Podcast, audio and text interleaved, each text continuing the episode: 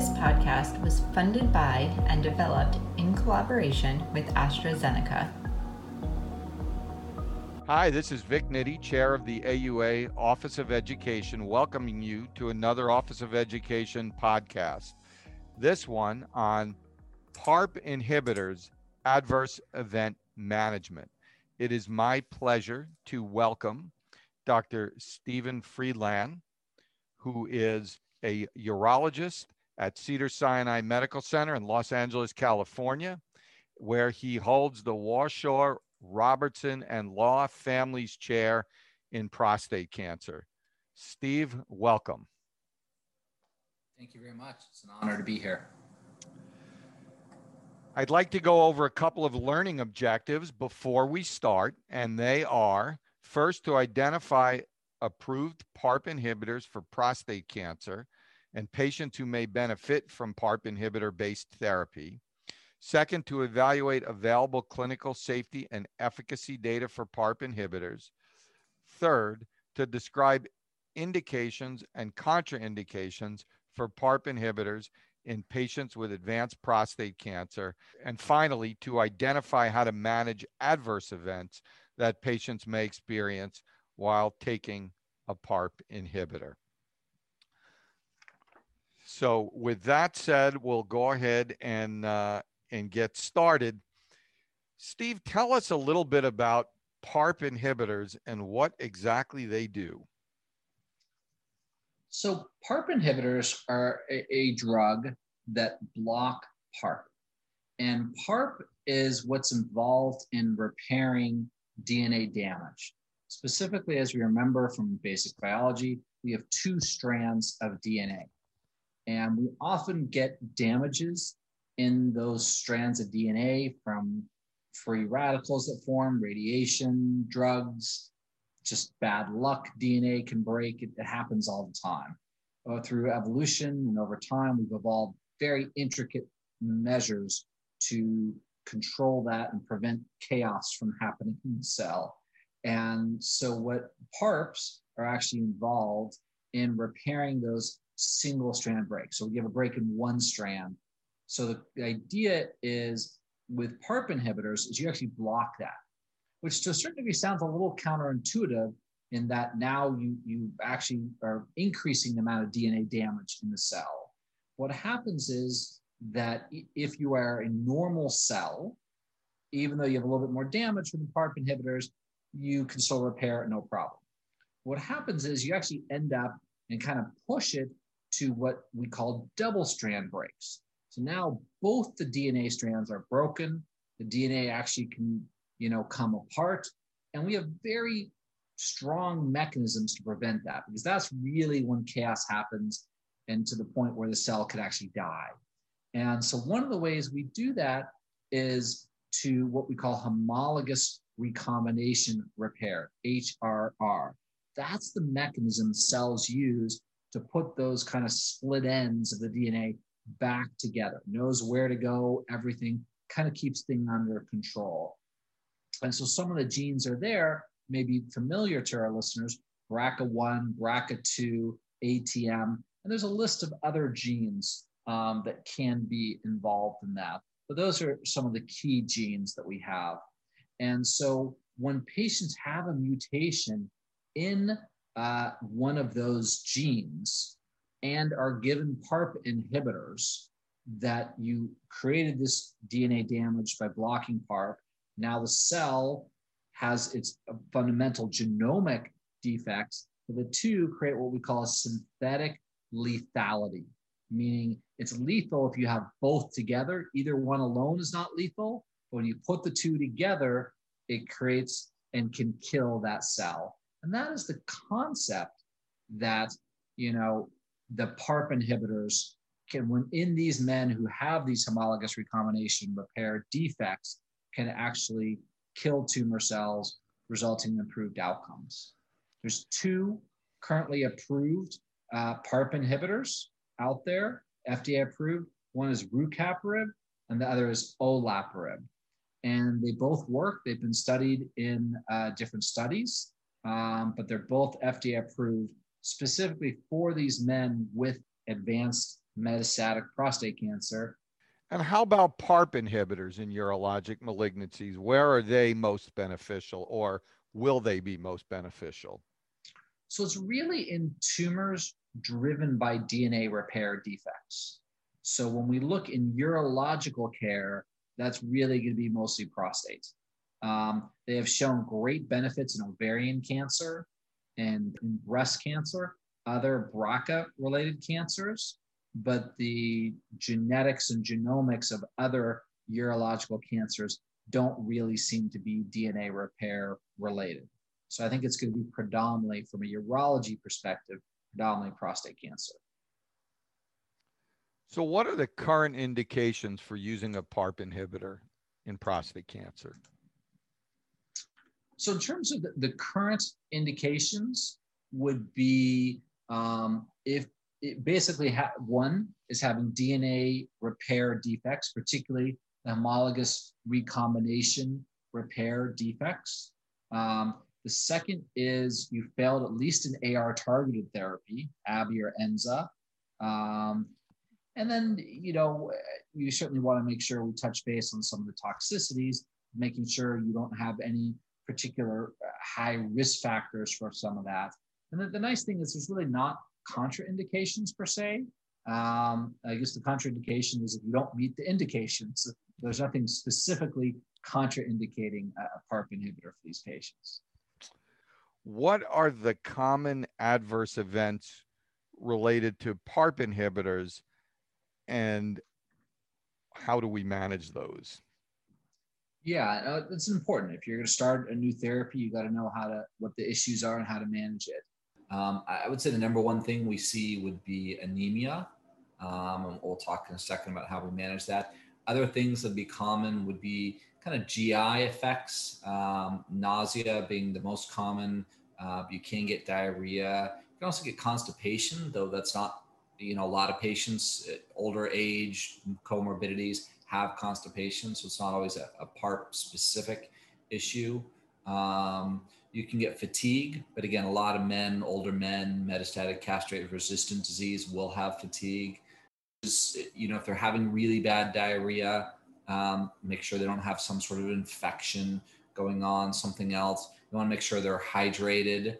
Um, you know, um, so I think it's a lot of, of kind of symptom management type things um, for the nausea and vomiting you know, you can give prophylactic antiemetics type things.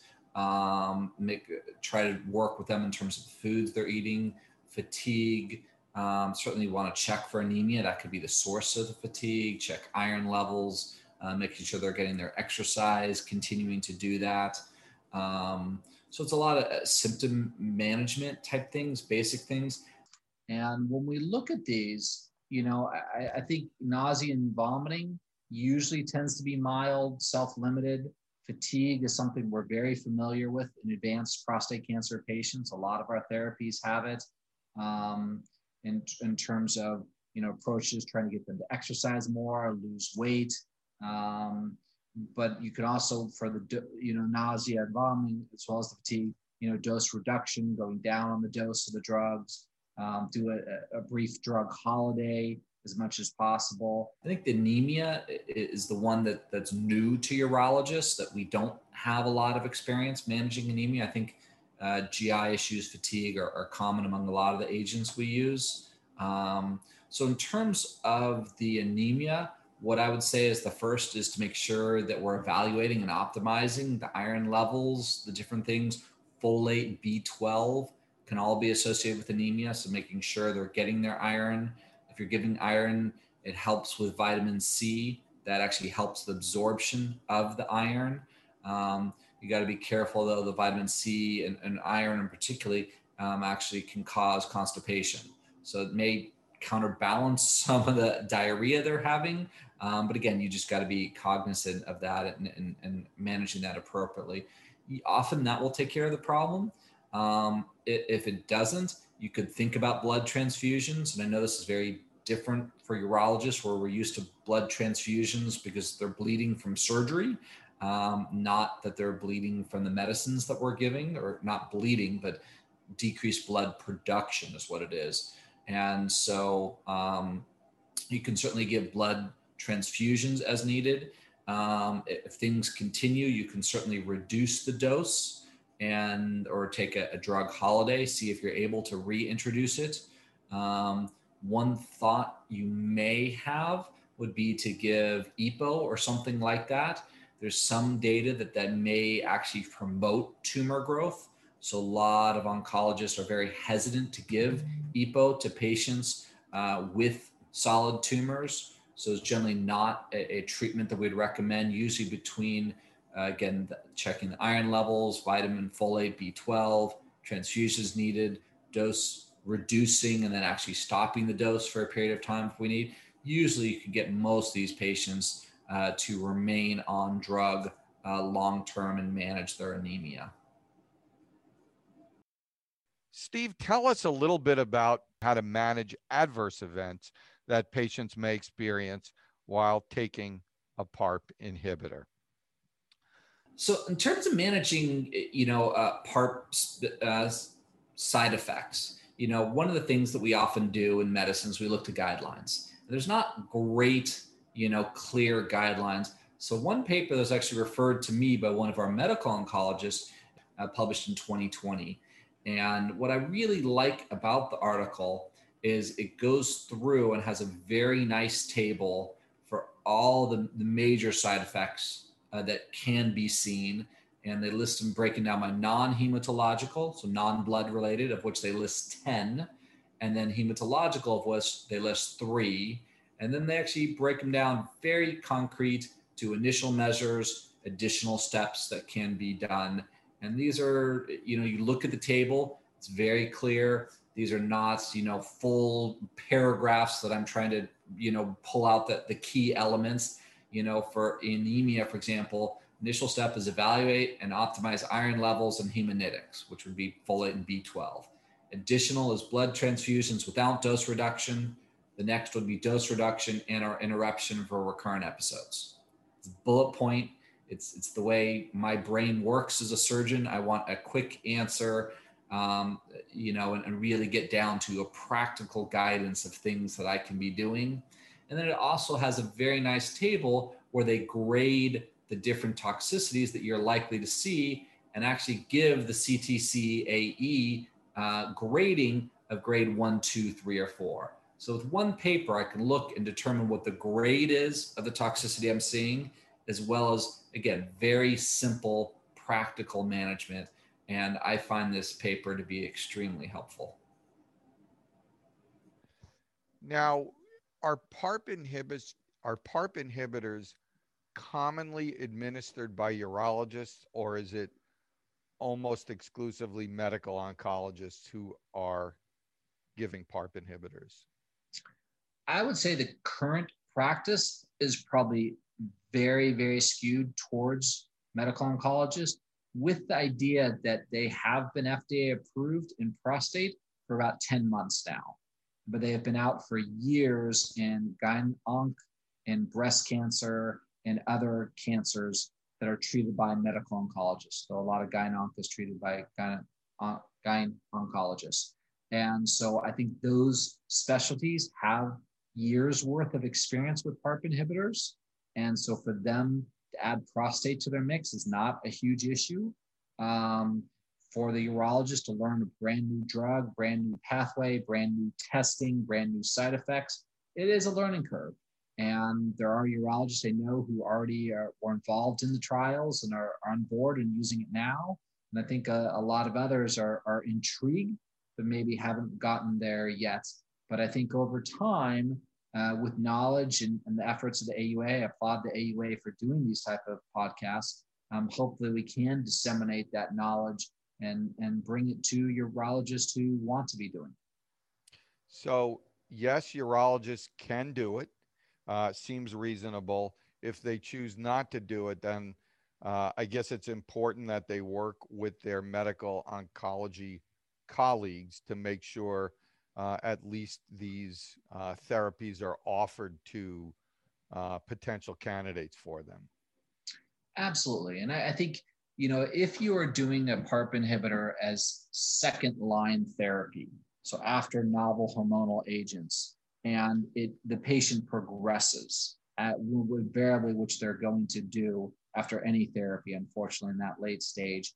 Typically, the next line would be a chemo, a docetaxel. Uh, you could do radium if they're uh, chemo ineligible. Um, if they're still asymptomatic, Provenge if you haven't done that. Um, but as you're really bringing in the chemos into play as as the next line of therapy, um, there's not a lot of urologists out there that are giving chemotherapy. There certainly are. I mean, anything is is learnable, but I think that's few and far between. So I do think it's important to work with your medical oncologist uh, throughout this process. So, as our audience becomes familiar with PARP inhibitors and their use in prostate cancer, what are your take home messages? So, the take home message is PARP inhibitors are here to stay. I think they're going to move earlier and earlier in the disease. Um, studies need to test that and, and prove that. That's just a, an opinion I have. And I, I don't think they're going away. So if you want to be a comprehensive uh, physician who manages advanced metastatic prostate cancer, this should be part of your armamentarium. But importantly, if it's not, that's okay. Make sure you have access to a provider, whether a urologist, uh, you know, in your practice or local another practice or a medical oncologist that can give these therapies. At the end of the day, it's not about who gives the therapy, but making sure the patient gets the right care that they need. Well, thanks, Steve. I think that was a really nice uh, outline of PARP inhibitors and also their the management of adverse events that can be uh, associated uh, with them. Uh, Steve, thank you so much for uh, for your participation. Any closing remarks? Uh, again, I want to thank the AUA for putting this on, and you know, I, I think it's it's for anyone who's embarking upon a new therapy, make sure you work with the company that's producing the drug. They will have a lot more detailed information about prescribing, side effects, and things. Um, but this is very much for those who are comfortable managing advanced prostate cancer and dealing with the side effects of the therapy. This drug, these drugs can very much be within the armamentarium of a uh, well skilled urologist. Great. Well, thanks again. And of course, I would like to, as always, thank our audience. Uh, and if you uh, would like more information, please visit us at auanet.org slash university. Thank you. For a more thorough review of PARP inhibitors, please visit the AUA University and check out our new series, PARP Inhibitors from Research to Practice.